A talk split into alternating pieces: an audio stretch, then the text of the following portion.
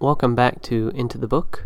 We are diving back into I Hate You Don't Leave Me, Understanding the Borderline Personality Jerold, by Jerold J. Kreisman, MD, and Hal Straus. Chapter 2 Chaos and Emptiness. All is caprice. They love without measure those whom they will soon hate without reason. Thomas Sydenham, 17th century English physician, on hysterics, the equivalent of today's borderline personality. I sometimes wonder if I'm possessed by the devil, says Carrie, a social worker in the psychiatric unit of a large hospital. I don't understand myself. All I know is, this borderline personality of mine has forced me into a life where I've cut everyone out, so it's very, very lonely. Carrie was diagnosed with the borderline syndrome after 20 years of therapy, medication, and hospitalizations for a variety of mental and physical illnesses. By then, her medical file resembled a well worn passport, the pages stamped with the numerous psychiatric territories through which she had traveled. For years, I was in and out of hospitals, but I never found a therapist who understood me and knew what I was going through. Carrie's parents were divorced when she was an infant, and she was raised by her alcoholic mother until she was nine. A boarding school took care of her for four years after that. When she was 21, overwhelming depression forced her to seek therapy. She was diagnosed and treated for depression at that time. A few years later, her moods began to fluctuate wildly, and she was treated for bipolar disorder. Throughout this period, she repeatedly overdosed on medications and cut her wrists many times. I was cutting myself and overdosing on tranquilizers, antidepressants, or whatever drug I happened to be on, she recalls. It had become almost a way of life. In her mid 20s, she began to have auditory hallucinations and became severely paranoid. At this time, she was hospitalized and diagnosed as schizophrenic. And still later in life, Carrie was hospitalized in a cardiac care unit numerous times for severe chest pains, subsequently recognized to be anxiety related. She went through periods of binge eating and starvation fasting over a period of several weeks. Her weight would vary by as much as 70 pounds. When she was 32, she was brutally raped by a physician on the staff of the hospital in which she worked. Soon after, she returned to school and was drawn into a sexual relationship with one of her female professors.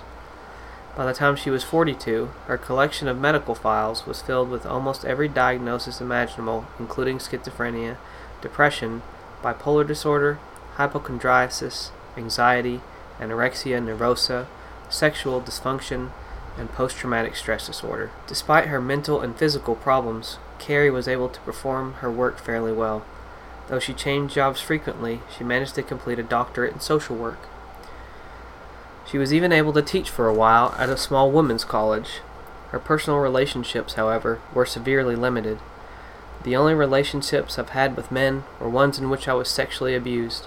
A few men have wanted to marry me, but I have a big problem with getting close or being touched. I can't tolerate it. It makes me want to run. I was engaged a couple of times. I had to break the engagements off. It's unrealistic of me to think I could be anybody's wife. As for friends, she says, I'm very self absorbed. I say everything I think, feel, know, or don't know. It's so hard for me to get interested in other people. After more than 20 years of treatment, Carrie's symptoms were finally recognized as BPD. Her dysfunction involved from ingrained, enduring personality traits, more indicative of a personality or trait disorder than her previously diagnosed transient state illness. The most difficult part of being a borderline personality has been the emptiness, the loneliness, and the intensity of feelings, she says today. The extreme behaviors keep me so confused. At times I don't know what I'm feeling or who I am. A better understanding of Carrie's illness has led to more consistent treatment. Medications have been useful for treating acute symptoms and providing the glue for maintaining a more coherent sense of self at the same time. She has acknowledged the limitations of medications, her psychiatrist, working with her other physicians, has helped her to understand the connection between her physical complaints and her anxiety and to avoid unnecessary medical tests, drugs, and surgeries. Psychotherapy has been geared for the long haul, focusing on her dependency and stabilization of her identity and relationships, rather than on an endless succession of acute emergencies. Carrie, at 46, has had to learn that an entire set of previous behaviors are no longer acceptable. I don't have the option of cutting myself or overdosing or being hospitalized anymore. I vowed I would live in and deal with the real world, but I'll tell you, it's a frightening place. I'm not sure whether I can do it or whether I want to do it. Borderline, a personality disorder. Carrie's journey through this maze of psychiatric and medical symptoms and diagnoses exemplifies the confusion and desperation experienced by individuals afflicted with mental illness and by those who minister to them. Though the specifics of Carrie's case might be considered extreme by some, millions of women and men suffer similar problems with relationships, intimacy, depression, and drug abuse. Perhaps if she had been diagnosed earlier and more accurately, she would have been spared some of the pain and loneliness. Though patients with borderline personality suffer a tangle of painful symptoms that severely disrupt their lives. Only recently have psychiatrists begun to more fully understand the disorder and treat it effectively. What is a personality disorder? What exactly does borderline border? How is borderline personality similar to and different from other disorders? How does the borderline syndrome fit into the overall schema of psychiatric medicine? These are difficult questions even for the professional, particularly in light of the elusive, paradoxical nature of the illness and its curious evolution in psychiatry. One widely accepted model suggests that individual personality is actually a combination of temperament, inherited personal characteristics such as impatience, vulnerability to addiction, etc., and character, development values merging from an environment and life experiences. In other words, a nature nurture mix. Temperament characteristics may be correlated with genetic and biological markers, develop early in life, and are perceived as instincts or habits. Character emerges more slowly into adulthood, shaped by encounters in the world. Through the lens of this model, BPD may be viewed as the collage resulting from the collision of genes and environment. BPD is one of 10 personality disorders noted in DSM 5. These disorders are distinguished by a cluster of developing traits that become prominent in an individual's behavior. These traits are relatively inflexible and result in maladaptive patterns of perceiving, behaving, and relating to others. In contrast, state disorders such as depression, schizophrenia, anorexia nervosa, chemical dependency, are usually not as enduring as trait disorders. These illnesses are more often time or episode limited. Symptoms may emerge suddenly, then be resolved as the patient returns to normal. Many times, these illnesses are directly correlated with imbalances in the body's biochemistry and can often be treated with medications which virtually eliminate the symptoms. Symptoms of a personality disorder, on the other hand, tend to be more durable traits and change more gradually medications are in general less effective. Indeed, though several pharmaceutical companies have tested medicines, there remains no current medication specifically indicated for the treatment of BPD. Psychotherapy is primarily recommended, though other treatments, including medication, may alleviate many symptoms, especially severe agitation or depression. See Chapter 9. In most cases, borderline and other personality disorders are a secondary diagnosis, describing the underlying characterological functioning of a patient who exhibits more acute and prominent symptoms of a state disorder. Comparisons to other disorders. Because the borderline syndrome often masquerades as a different illness and is often associated with other illnesses, Clinicians often fail to recognize that BPD may be an important component in evaluating a patient. As a result, the borderline patient often becomes like Carrie, a well traveled patient evaluated by multiple hospitals and doctors and accompanied throughout life by an assortment of diagnostic labels. BPD can interact with other disorders in several ways. First, BPD can coexist with state disorders in such a way that borderline pathology is camouflaged. For example, BPD may be submerged in the wake of a more prominent and severe depression. After resolution of the depression with antidepressant medications, borderline characteristics may surface and only then be recognized as the underlying character structure requiring further treatment. Second, BPD may be closely linked and perhaps even contribute to the development of another disorder. For example, the impulsivity, self destructiveness, and interpersonal difficulties, deflated self image, and moodiness often exhibited by patients with substance abuse or eating disorders may be more reflective of BPD than the primary disorder. Although it could be argued that chronic abuse of alcohol could eventually alter personality characteristics in such a way that a borderline pattern could evolve secondarily, it seems just as likely that underlying character pathology would develop first and contribute to the development of alcoholism. The question of which is the chicken and which is the egg may be difficult to resolve, but the development of illnesses associated with BPD may represent a kind of psychological vulnerability to stress. Just as certain individuals have genetic and biological dispositions to physical diseases, heart attacks, cancer, gastrointestinal disorders, etc., many have also biologically determined propensities to psychiatric illnesses, particularly when stress is added to an underlying vulnerability to BPD. Thus, under stress, one borderline patient turns to drugs, another develops an eating disorder, and still another becomes severely depressed. Third, BPD may so completely mimic another disorder that the patient may be erroneously diagnosed with schizophrenia, anxiety, bipolar disease, attention deficit hyperactive disorder, or other illnesses. Comparison to schizophrenia and psychosis.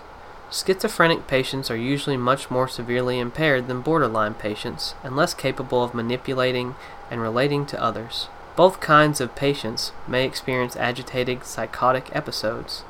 The estimated prevalence of psychosis in BPD, including auditory and visual hallucinations, paranoid delusions, and dissociative experiences, is 20 to 50 percent.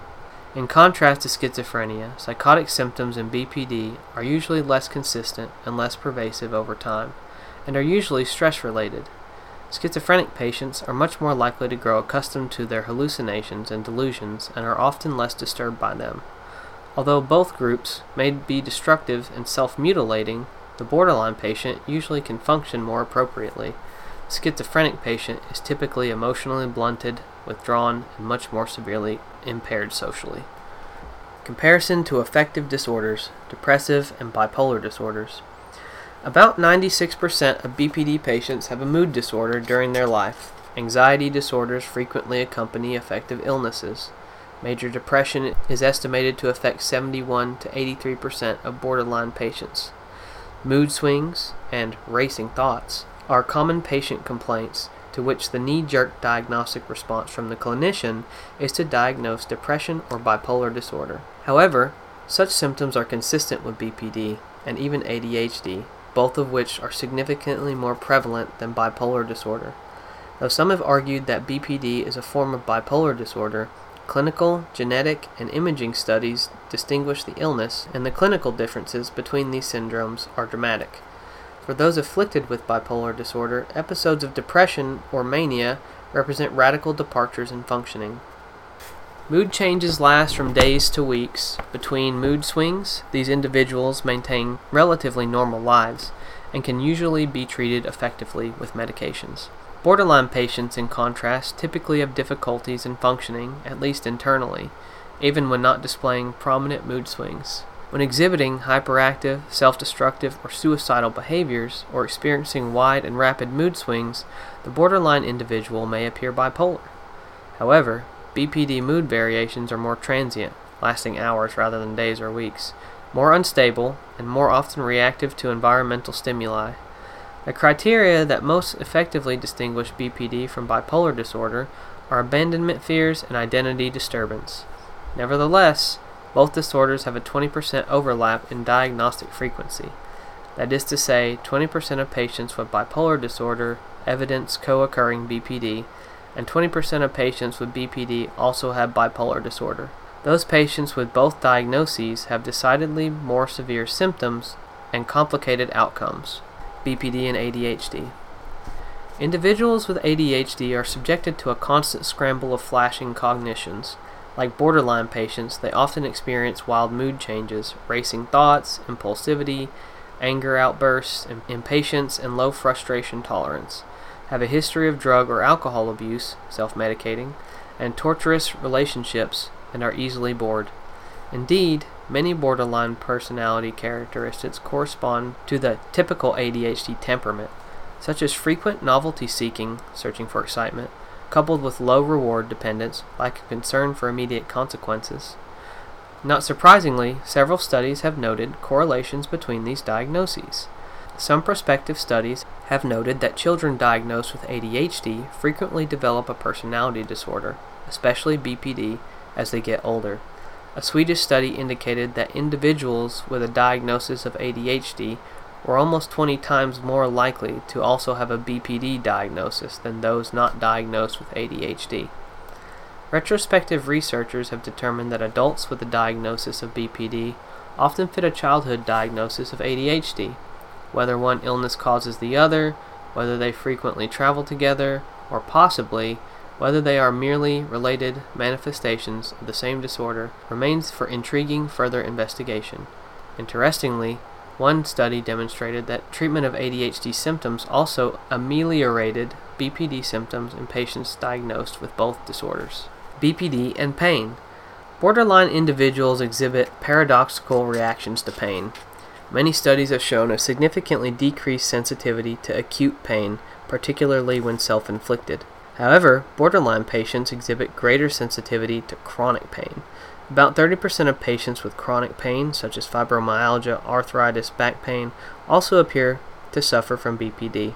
This pain paradox appears unique in BPD and has not been satisfactorily explained. Some posit that acute pain, especially when self inflicted, satisfies certain psychological needs for the patient and is associated with changes in electrical brain activity and perhaps quick release of endogenous opioids, the body's own narcotics. However, ongoing pain experienced outside the borderline person's control may result in less internal analgesic protection and cause more anxiety. It may also be enlisted to gain more attention and caring responses from others. A study on pain tolerance following knee surgery in borderline patients demonstrated a poorer response and was related to borderline coping mechanisms with ongoing pain. As BPD patients age, they appear to become more sensitive to pain. BPD and somatization disorder. The borderline individual may focus on his physical ills, complaining loudly and dramatically to medical personnel and acquaintances. In order to maintain dependency relationships with them, he may be considered merely a hypochondriac, while the underlying understanding of his problems is completely ignored. Somatization disorder is a condition defined by the patient's multiple physical complaints, including pain, gastric, neurological, and sexual symptoms, unexplained by any known medical condition. In hypochondriasis, the patient is convinced he has a terrible disease despite a medical evaluation that reveals no evidence of one. BPD and dissociative disorders. Dissociative disorders include such phenomena as amnesia or feelings of unreality about oneself or about the environment. The most extreme form of dissociation is dissociative identity disorder, DID, previously referred to as multiple personality. Almost 75% of individuals with BPD experience some dissociative phenomena. The prevalence of BPD in those suffering from the most severe form of dissociation, DID, as a primary diagnosis is even greater. Both disorders share common symptoms impulsivity, anger outbursts, disturbed relationships, severe mood changes, a propensity for self mutilation. There is frequently a childhood history of mistreatment, abuse, or neglect. BPD and post traumatic stress disorder. Post traumatic stress disorder is a complex of symptoms that follows an extraordinarily severe traumatic event, such as a natural disaster or combat. It is characterized by intense fear and emotional re experiencing of the event, nightmares, irritability, and an exaggerated startle response. Avoidance of associated places or activities, and a sense of helplessness. Since both BPD and PTSD have frequently been associated with a history of extreme abuse in childhood and reflect similar symptoms, such as extreme emotional reactions and impulsivity, some have posited that they are the same illness, although some studies indicate that they may occur together as much as 50% or more of the time. They are distinctly different disorders with different defining criteria. When BPD patients also suffer from PTSD, symptoms are more severe. Female patients, particularly, are more likely to non lethally self injure, especially seeking attention. They are also more likely to suffer from anxiety illnesses, such as panic disorder, obsessive compulsive disorder, and agoraphobia. PTSD patients with co occurring different personality disorders do not experience as severe complications. BPD and associated personality disorders. Many characteristics of BPD overlap with those of other personality disorders.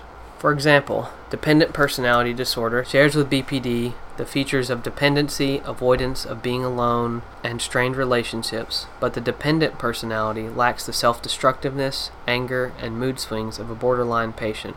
Similarly, those with schizotypal personality disorder exhibit poor relations with others and difficulty in trusting, but are more eccentric and less self destructive. Often a patient exhibits enough characteristics of two or more personality disorders to warrant diagnoses for each. For example, a patient may demonstrate characteristics that lead to diagnoses of both borderline personality disorder and obsessive compulsive personality disorder. In previous editions of the DSM, BPD was grouped in a cluster of personality disorders that generally reflect dramatic, emotional, or erratic features. The others in this group are narcissistic, antisocial, and histrionic personality disorders. All of these are more closely related to BPD. Both those with BPD and narcissistic personality disorder display hypersensitivity to criticism. Failures or rejections can precipitate severe depression. Both can exploit others, but both demand almost constant attention. The person with narcissistic personality disorder, however, usually functions at a higher level. He exhibits an inflated sense of self importance, often camouflaging desperate insecurity, displays disdain for others, and lacks even a semblance of empathy. In contrast, the borderline person has a lower self esteem and is highly dependent on others' reassurance. She desperately clings to others and is usually more sensitive to their reactions. Like the borderline individual, the person with the antisocial personality disorder exhibits impulsivity, poor tolerance of frustration, and manipulative relationships. Someone with antisocial personality disorder, however, lacks a sense of guilt or conscience. He is more detached and is not purposefully self destructive. The person with histrionic personality disorder shares with the borderline personality tendencies of attention seeking, manipulativeness, and shifting emotions. The histrionic personality, however, usually develops more stable roles in relationships. He is usually more flamboyant in speech and manner, and his emotional reactions are exaggerated. Physical attractiveness is a primary concern. One study compared psychological and social functioning in patients with BPD, schizotypal, obsessive compulsive, or avoidant personality disorders, and patients with major depression. Patients with borderline and schizotypal personality disorders were significantly more functionally impaired than those with other personality disorders and those with major depression. BPD and substance abuse. BPD and chemical abuse are frequently associated. Nearly a third of those with a lifetime of diagnosis of substance abuse also fulfill criteria for BPD, and over a lifetime, 50 to 72 percent of BPD patients also use alcohol or other substances. Alcohol or drugs might reflect self punishing, angry, or impulsive behaviors, a craving for excitement, or a mechanism of coping with loneliness. Drug dependency may be a substitute for nurturing social relationships, a familiar, comforting way to stabilize or self medicate fluctuating moods, or a way to establish some sense of belonging or self identification. These possible explanations for the appeal of chemical abuse are also some of the defining criteria for BPD. Anorexia slash bulimia and BPD. Anorexia nervosa and bulimia nervosa have become major health problems in this country, especially among young women. Eating disorders are fueled by a fundamental distaste for one's own body and a general disapproval of, of one's identity. The anorexic patient sees herself in absolute black or white extremes, as either obese, which she always feels, or thin, which she feels she never completely achieves. Since she constantly feels out of control, she impulsively utilizes starvation or binging and purging to maintain an illusion of self control. Patients with anorexia or bulimia are obviously engaged in self damaging behavior. They usually have a distorted sense of identity and experience feelings of emptiness. The similarity of this pattern to the borderline pattern has led many health professionals to infer a strong connection between the two. In one study, patients with either anorexia or bulimia endorsed feelings of unstable relationships, emptiness, suicidal behavior, and dissociative experiences. BPD symptoms of mood instability, impulsivity, and anger were more closely related to patients with bulimia than to patients with anorexia. Anorexic patients were comparatively more affected by a disturbed sense of identity. The prevalence of BPD in the binge eating slash purging form of anorexia nervosa is 25%. BPD is present in 28% of those suffering with bulimia nervosa. BPD and compulsive behaviors. Certain compulsive or destructive behaviors may reflect borderline patterns. For example, a compulsive gambler will continue to gamble despite a shortage of funds. He may be seeking a thrill from a world that habitually leaves him bored, restless, and numb. Or the gambling may be an expression of impulsive self punishment. Shoplifters often steal items they do not need. 50% of bulimic patients exhibit kleptomania, drug use, or promiscuity. When these behaviors are governed by compulsion, they may represent a need to feel or a need to self inflict pain. Promiscuity often reflects a need for constant love and attention from others in order to hold on to positive feelings about oneself. The borderline individual typically lacks consistent positive self regard and requires continuous reassurance. A borderline woman lacking in self esteem may perceive her physical attractiveness as her only asset and may require confrontation of her worth by engaging in frequent sexual encounters. Such involvements avoid the pain of being alone and create artificial relationships she can totally control. Feeling desired can instill a sense of identity. When self punishment becomes a prominent part of the psychodynamics, humiliation and masochistic perversions may enter the relationships. From this perspective, it is logical to speculate that many prostitutes and pornographic actors and models may harbor borderline pathology. Difficulties with relationships may result in private ritualistic thinking and behaviors, often expressed as obsessions or compulsion. A borderline patient may develop specific phobias as he employs magical thinking to deal with fears. Sexual perversions may evolve as a mechanism to approach intimacy. BPD and autism spectrum disorder. Individuals with ASD experience impairment in forming relationships. Behavior may be unpredictable, including sudden anger outbursts and impulsive self harming actions. There may be difficulty tolerating separations or other changes. In contrast, BPD patients are more reactive to situational stimuli, and more expressive communication is more directed. BPD individuals are more able to respond, although often inappropriately, to environmental sources. ASD patients are more locked into internal stimuli. Appeal of cults. Because a person with BPD yearns for direction and acceptance, he may be attracted to strong leaders of disciplined groups. The cult can be very enticing since it provides instant and unconditional acceptance, automatic intimacy, and a paternalistic leader who will be readily idealized. The borderline individual can be very vulnerable to such a black and white worldview in which evil is personified by the outside world and good is encompassed within the cult group. BPD and suicide. As many as 70% of BPD patients attempt suicide, and the rate of completed suicide approaches 10%, almost a thousand times the rate seen in the general population. In the high risk group of adolescents and young adults, ages 15 to 29, BPD was diagnosed in a third of suicide cases. Helplessness, Hopelessness, impulsive aggressiveness, major depression, concurrent drug use, and a history of childhood abuse increase the risk. Among the defining borderline criteria in BPD patients, symptoms of identity disturbance, feelings of emptiness, and fears of abandonment are most closely associated with suicide attempts. Although anxiety symptoms are often associated with suicide and other illnesses, Borderline patients who exhibit significant anxiousness are actually less likely to commit suicide. A large California study examined subsequent suicide mortality following presentation to an emergency department with deliberate self harm or suicidal ideation. Within one year, compared to other patients who consulted the ED, suicide was over 50 times higher in patients who initially presented with self harm and over 30 times higher in those who had appeared with suicidal thoughts. Premature death not due to suicide is more than two and a half times more common in borderline patients than in comparison groups.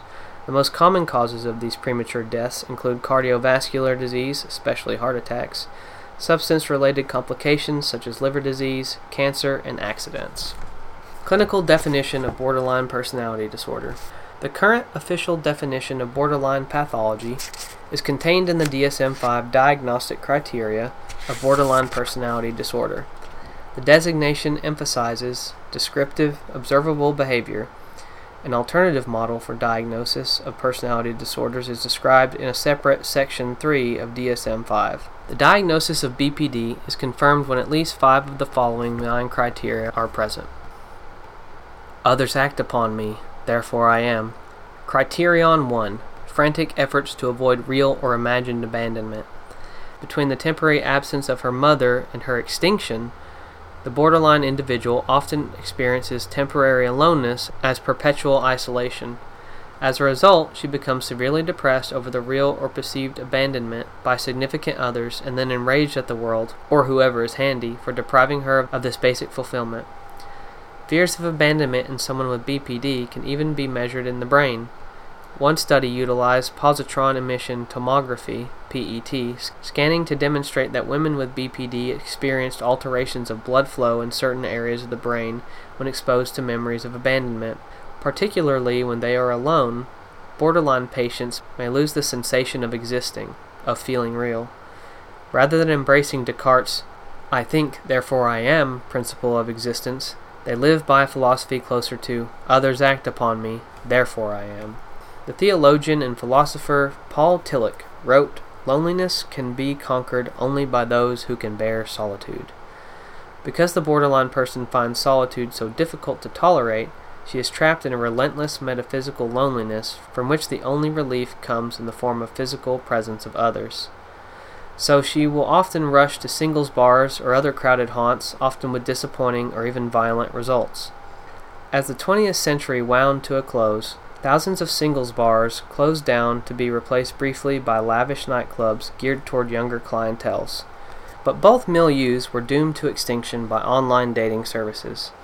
In the grips of the Great Recession and saddled by enormous student loan debt, Gen Xers and Millennials could meet hundreds of potential Mr. or Miss Rights for the same price as a nightclub bar tab, though the price may turn out to be just as high in terms of disappointment and loneliness. In Marilyn, an untold story, Norman Rosten recalled Marilyn Monroe's hatred of being alone. Without people constantly around her, she would fall into a void, endless and terrifying. For most of us, solitude is longed for, cherished, a rare opportunity to reflect on memories and matters important to our well being, a chance to get back in touch with ourselves, to rediscover who we are. The walls of an empty room are mirrors that double and redouble our sense of ourselves. The late John Updike wrote in The Centaur. But the borderline character, with only the weakest sense of self, looks back at only vacant reflections Solitude recapitulates the panic that he experienced as a child when faced with the prospect of abandonment by parents. Who will take care of me? The pain of loneliness can be relieved only by the rescue of a fantasized lover, as expressed in the lyrics of countless love songs. The relentless search for Mr. slash Miss Right. Criterion 2 unstable and intense interpersonal relationships with marked shifts in attitudes toward others, from idealization to devaluation or from clinging dependency to isolation and avoidance. The borderline adult's unstable relationships are directly related to his intolerance of separation and fear of intimacy. He is typically dependent, clinging, and idealizing until the lover, spouse, or friend repels or frustrates these needs with some sort of rejection or indifference. Then he caroms to the other extreme devaluation, resistance to intimacy, and outright avoidance. A continual tug of war develops between the wish to merge and be taken care of, on one hand, and the fear of engulfment on the other. In BPD, engulfment means the obliteration of separate identity, the loss of autonomy, and a feeling of non existence. He vacillates between a desire for closeness to relieve the emptiness and boredom and a fear of intimacy, which is perceived as the thief of self confidence and independence. In relationships, these internal feelings are dramatically translated into intense, shifting, manipulative couplings. Someone with BPD often makes unrealistic demands of others, appearing to observers as spoiled. Manipulativeness is manifested through physical complaints and hypochondriasis, expressions of weakness and helplessness, provocative actions, and masochistic behaviors. Suicidal threats or gestures are often used to obtain attention and rescue. She may use seduction as a manipulative strategy, even with someone known to be inappropriate or inaccessible, such as a therapist or minister. Though very sensitive to others, the borderline person sometimes lacks true empathy, especially for those closest to him. He may be dismayed to encounter an acquaintance, such as teacher, coworker, or therapist, outside of his usual place of business because it is difficult to conceive of that person as having a separate life. Furthermore, he may not understand or be extremely jealous of his therapist's separate life or even of other patients he may encounter. This borderline empathy paradox reflects the theory that patients with BPD experience heightened sensitivity for social cues but are impaired in integrating this interpersonal information. It has also been observed that borderline patients empathize more with people in distressful or negative situations than with people in positive social situations. This may reflect their greater familiarity with negative emotions and situations. One study examined the effect of intranasal oxytocin on empathy in borderline women. Oxytocin is a hormone that promotes social sensitivity and trust. In the study, borderline women showed an increased positive effect in emotional empathy feeling another's pain, but not in cognitive empathy, understanding the ramifications of another's pain. Borderline identity lacks object constancy, the ability to understand others as complex human beings who nonetheless can relate in consistent ways. She experiences another on the basis of the current encounter, rather than on a broader based, consistent series of interactions. Therefore, a constant predictable perception of another person never emerges. As if afflicted with a kind of targeted amnesia, she continues to respond to that person as someone new on each occasion. Because of the borderline individual's inability to see the big picture, to learn from previous mistakes, and to observe patterns in his own behavior, he often repeats destructive relationships. A female with BPD, for example, will typically return to her abusive ex husband, who proceeds to abuse her again. A BPD male frequently couples with similar inappropriate men or women with whom he repeats sadomasochistic affiliations. Since the borderline character's dependency is often disguised as passion, she remains in the destructive relationship. Because I love him. Later, when the relationship disintegrates, one partner can blame the other's pathology.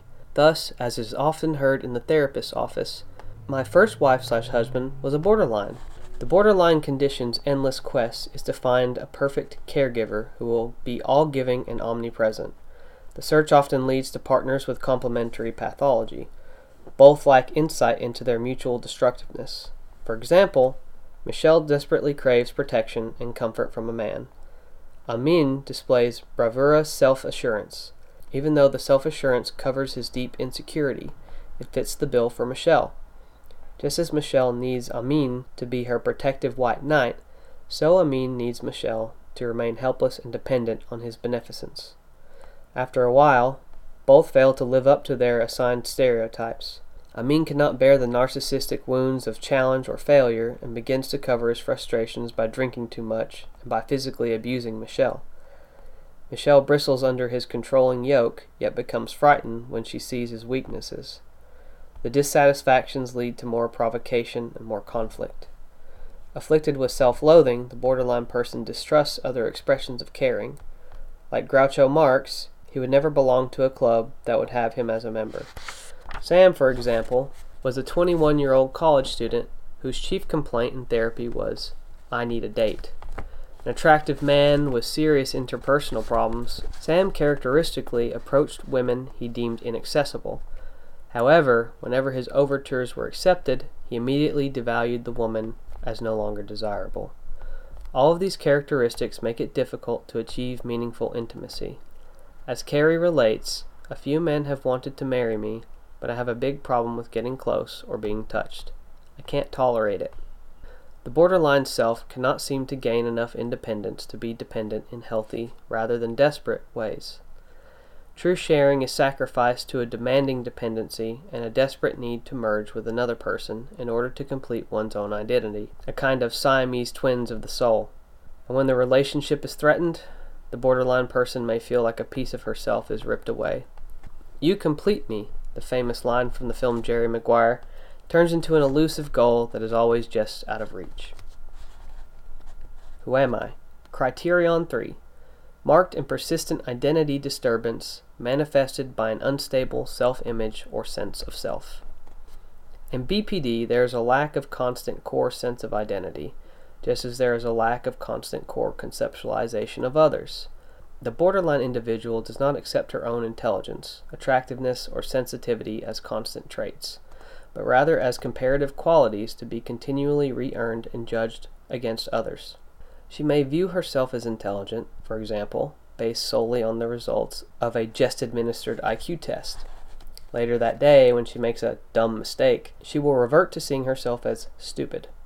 She considers herself attractive until she spies a woman whom she feels is prettier. Then she feels ugly. Surely she envies the self acceptance of Popeye, who maintains, I am what I am.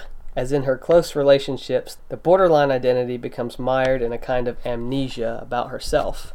The past becomes obfuscated. She is much like the demanding boss who continually asks herself and others, Yeah, so? What have you done for me lately? In BPD, her worthiness is graded on the curve, compared to others, but identity is evaluated in isolation.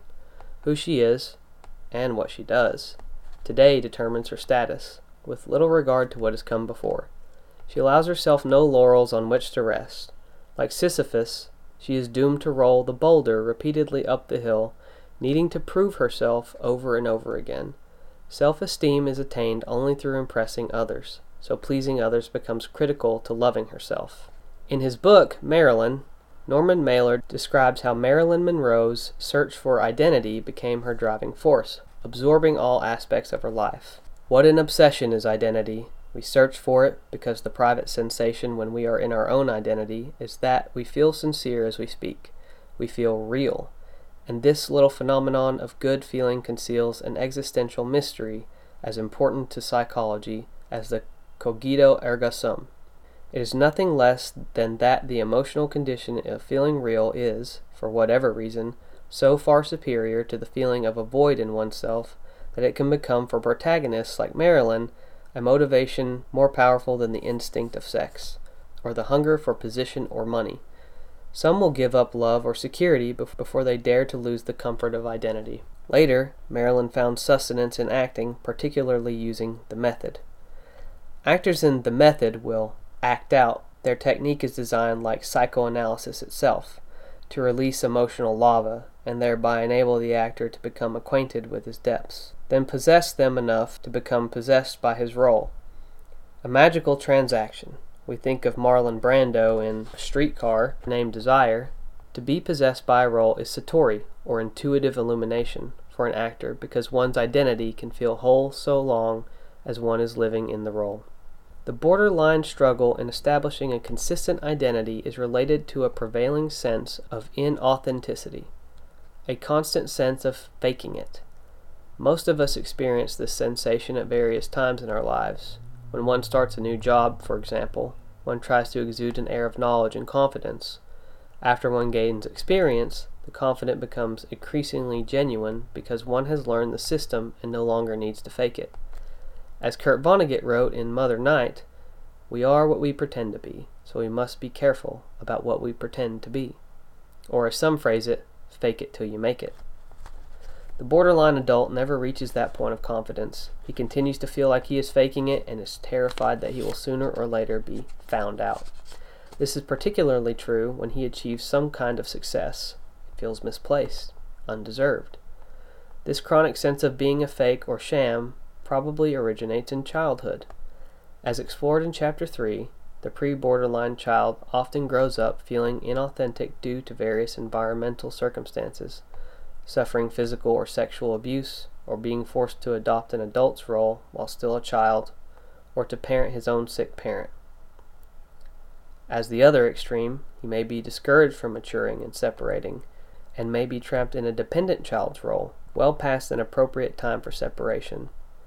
In all of these situations, the emerging borderline identity never develops a separate sense of self, but he continues to fake a role that is prescribed by someone else. He never chooses an opinion, was how Leo Tolstoy described one of his characters.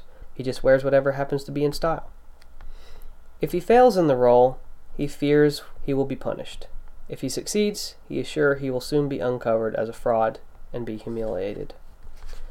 Unrealistic attempts at achieving a state of perfection are often part of the borderline pattern. For example, a borderline patient with anorexia might try to maintain a constant low weight and become horrified it varies as little as one pound, unaware that this expectation is unrealistic. Perceiving themselves as static, rather than in a dynamic state of change, individuals with BPD may view any variation from this inflexible self image as shattering. Conversely, the borderline adult may search for satisfaction in the opposite direction by frequently changing jobs, careers, goals, friends, and sometimes even gender. By altering external situations and making drastic changes in lifestyle, he hopes to achieve inner contentment. Some instances of so called midlife crisis or male menopause represent an extreme attempt to ward off fears of mortality or deal with disappointments in life choices. A borderline adolescent may constantly change his clique of friends from jocks to burnouts to brains to geeks, hoping to achieve a sense of belonging and acceptance. Even sexual identity can be a source of confusion in the borderline experience. Cult groups that promise unconditional acceptance, a structured social framework, and a circumscribed identity are powerful attractions for the borderline personality. When the individual's identity and value system merge with the accepting groups, the faction's leader assumes extraordinary power.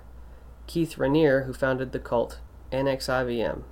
Just a little note here. I don't know if that's how you pronounce that. It's it's uh, Nixivum maintained a harem of sex slaves who submitted to branding until his conviction for sex trafficking and other crimes in 2019. The leader's influence may extend to the point where he can induce followers to emulate his actions, even if fatal, as witnessed by the Jonestown Massacre in 1978 the fatal conflict with Branch Davidians in 1993, and the mass suicides of the Heaven's Gate cult in 1997. Aaron, after dropping out of college, attempted to assuage his feelings of aimlessness by joining the Moonies. He left the cult after two years, only to return after two more years of directionless wandering among different cities and jobs.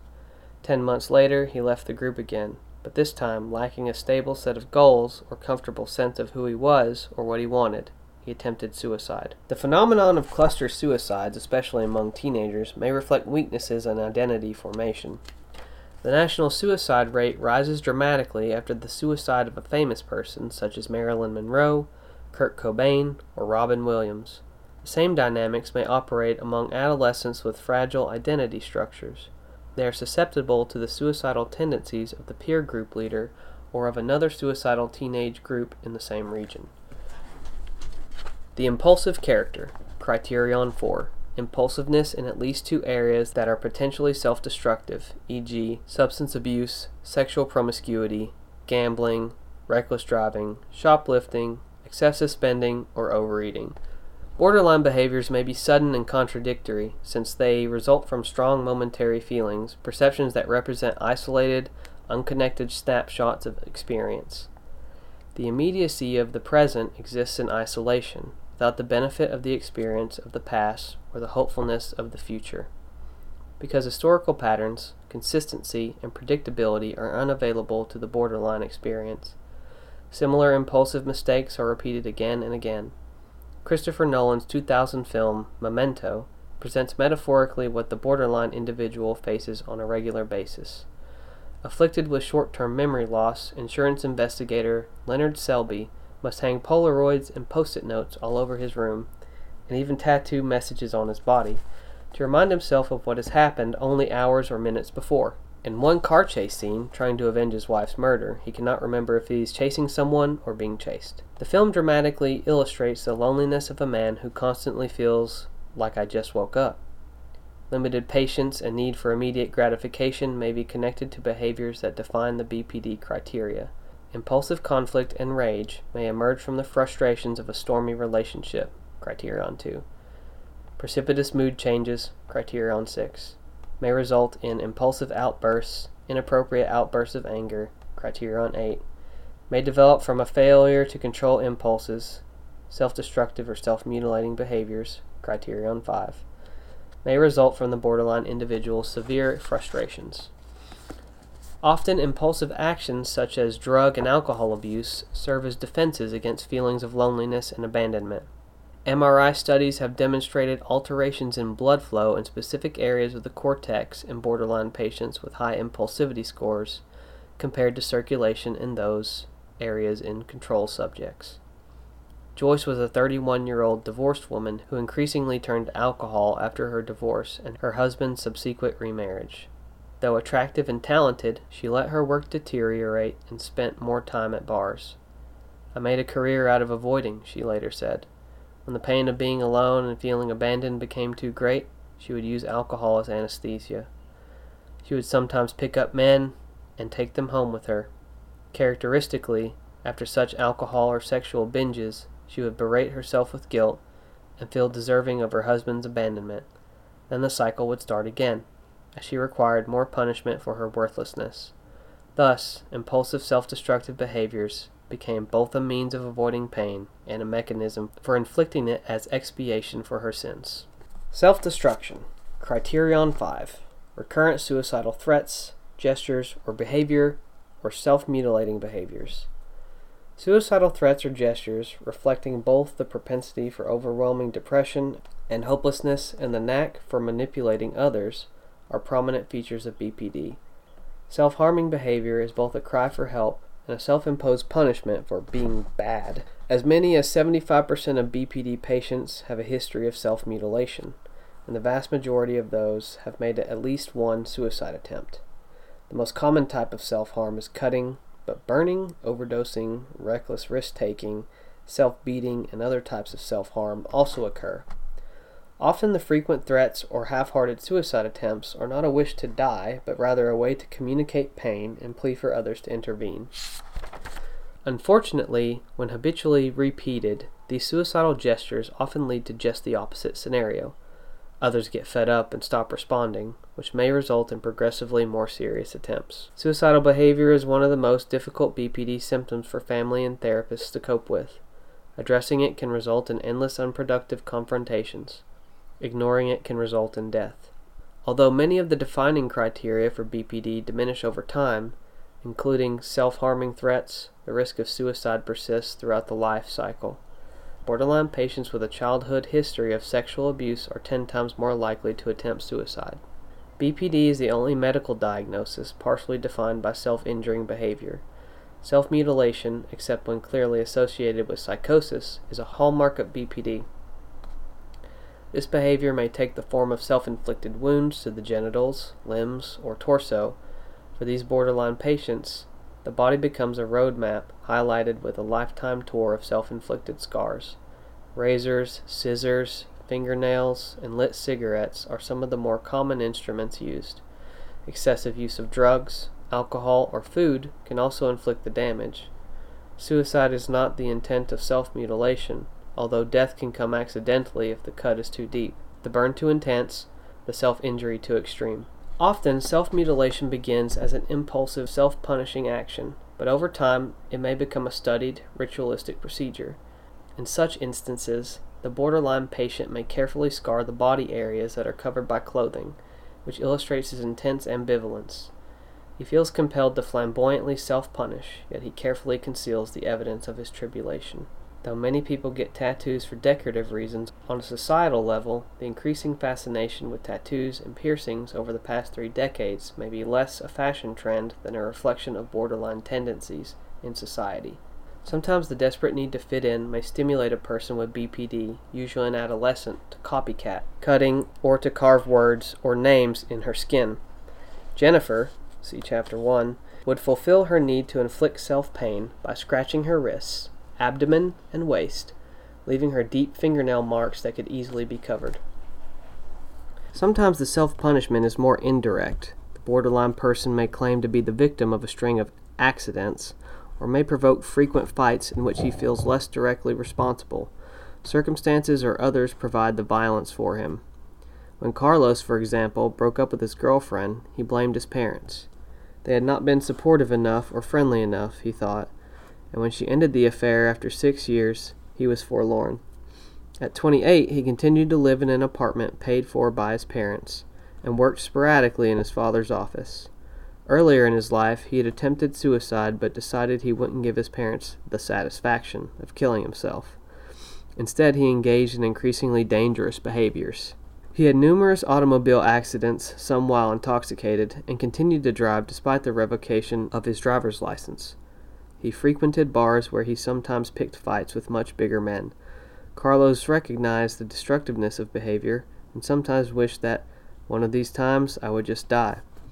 These dramatic self destructive behaviors and threats may be explained in several ways. The self inflicted pain may reflect the need to feel, to escape an encapsulating numbness.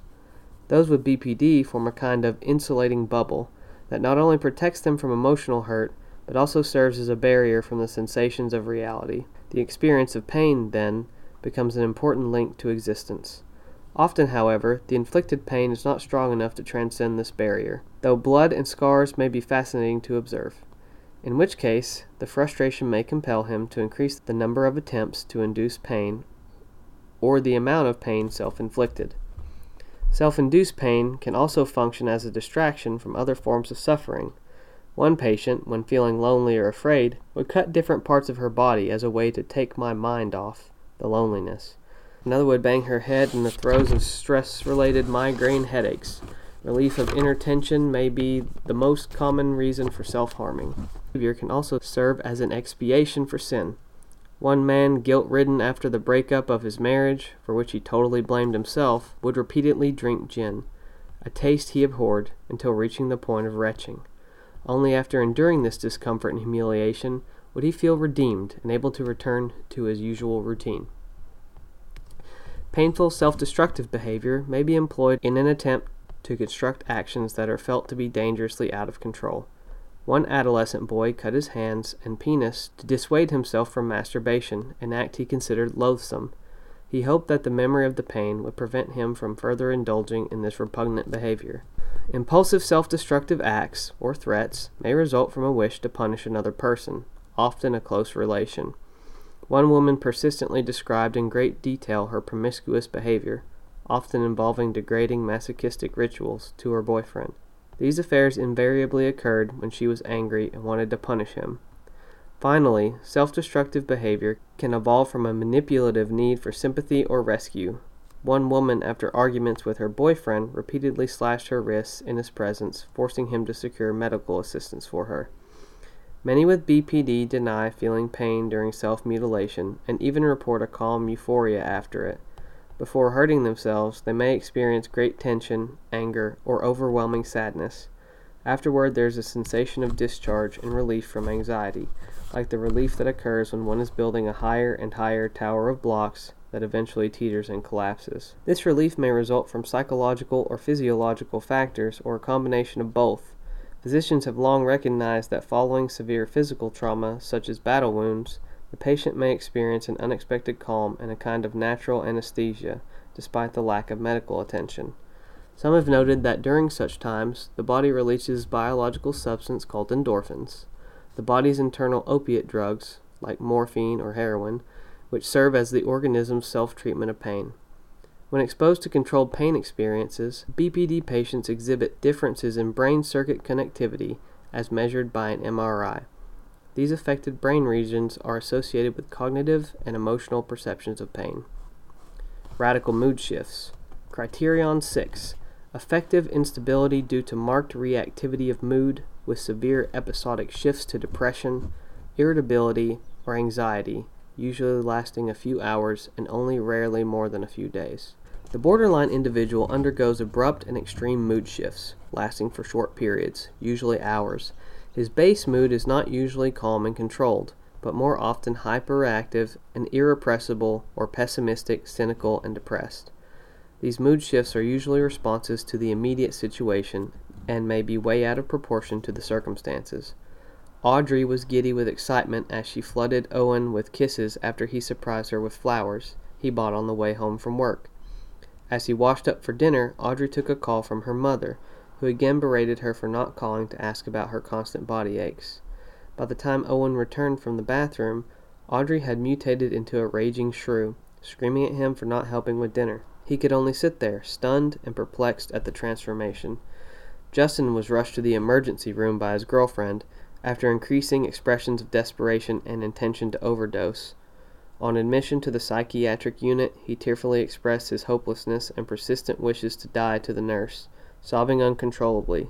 Yet, literally minutes later, he was spied laughing and joking with his new roommate. always half empty. Criterion 7 Chronic feelings of emptiness. Lacking a core sense of identity, individuals with BPD commonly experience a painful loneliness that motivates them to search for ways to fill up holes. At other times, they may simply withdraw and resist seeking help. The painful, almost physical sensation is lamented by Shakespeare's Hamlet. I have of late, but wherefore I know not, lost all my mirth, forgone all custom of exercises, and indeed it goes so heavily with my disposition that this goodly frame, the earth, seems to me a sterile promontory. Tolstoy defined boredom as the desire for desires.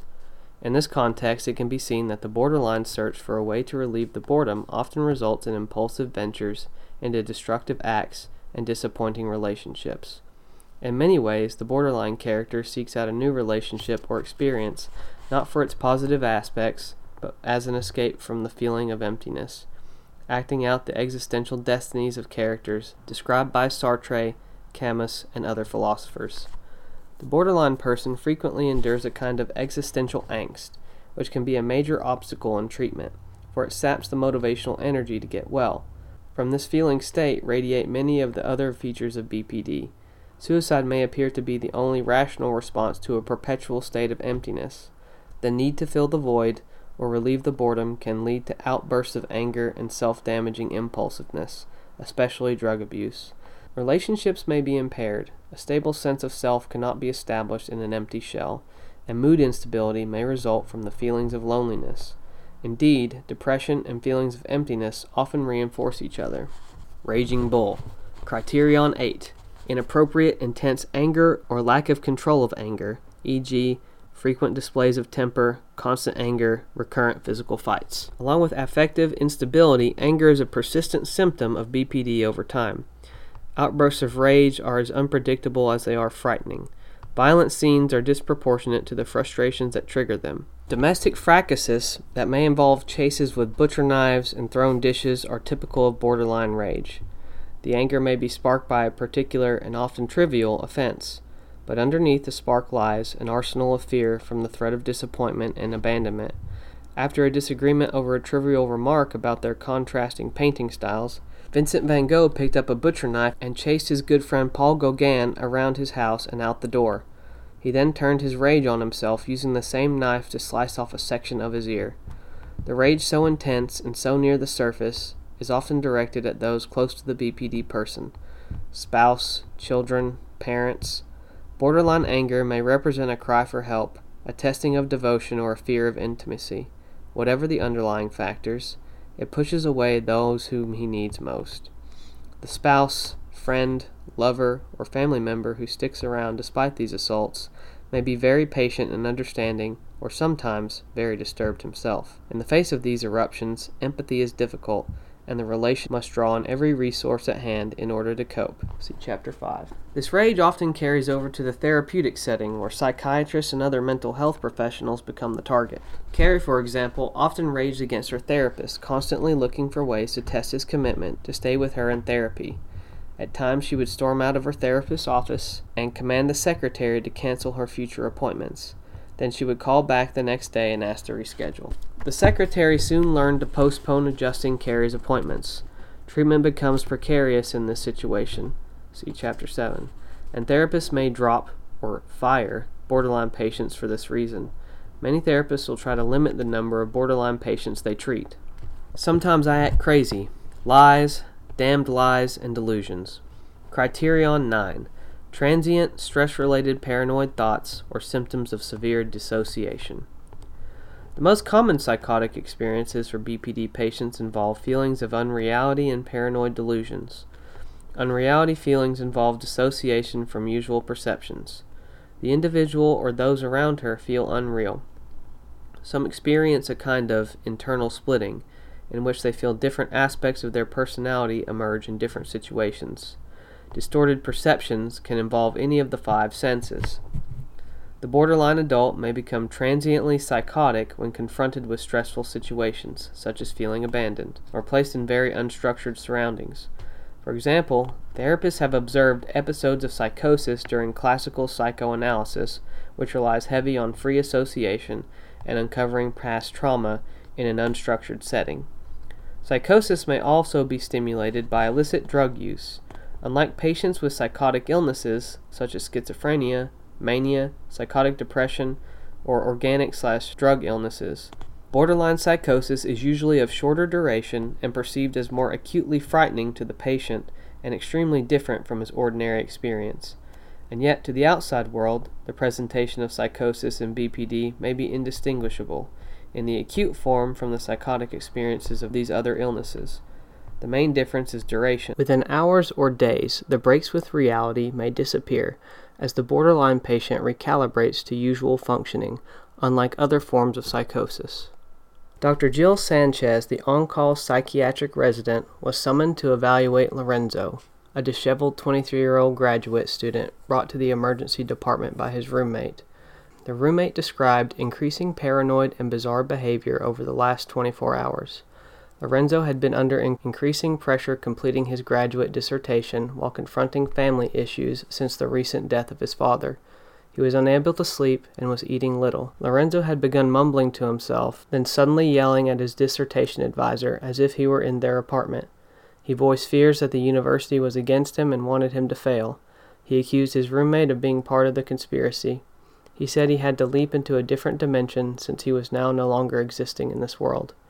In her assessment, Dr. Sanchez uncovered no previous documented psychiatric history or family history of mental illness.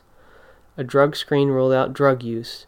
The roommate confirmed no previous unusual behavior, although he did describe Lorenzo as volatile, with occasional extreme mood swings and infrequent disproportionate anger outbursts. Dr. Sanchez admitted Lorenzo to the psychiatric unit with a tentative diagnosis of incipient schizophrenia. She administered a low dose of a sedating antipsychotic, hoping to ease his anxiety and promote sleep. The next morning, Lorenzo appeared to be a different person. Freshly showered and cleaned up, he was calm and responsive to the doctor. His memory of the past two days was spotty, but he confirmed that he had been feeling overwhelmed with school and family stressors. He conveyed embarrassment as he vaguely recalled his agitated and suspicious behavior. He felt the good night's sleep had been a great relief, and since he was feeling better, requested discharge so he could return to school. At the doctor's insistence, Lorenzo agreed to stay in the hospital one more day, during which he spent his time helping the nurses with other agitated patients. At discharge, Lorenzo acknowledged his need to better handle school pressure. He also conceded that the death of his father had stirred up much anxiety over past family conflicts. Lorenzo agreed to follow up with a psychiatrist. The borderline mosaic. BPD is clearly becoming acknowledged by mental health professionals as one of the more common psychiatric maladies in the USA. The professional must be able to recognize the features of BPD to effectively treat large numbers of patients. The layperson must be able to recognize them to better understand those with whom he shares his life. While digesting this chapter, the astute reader will observe that these symptoms typically interact. They are less like isolated lakes than streams that feed into one another and eventually merge into rivers and then into bays or oceans. They are also interdependent.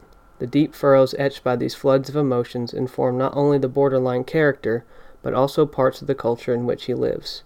How these markings are formed in the individual and reflected in our society is explored in the next chapters.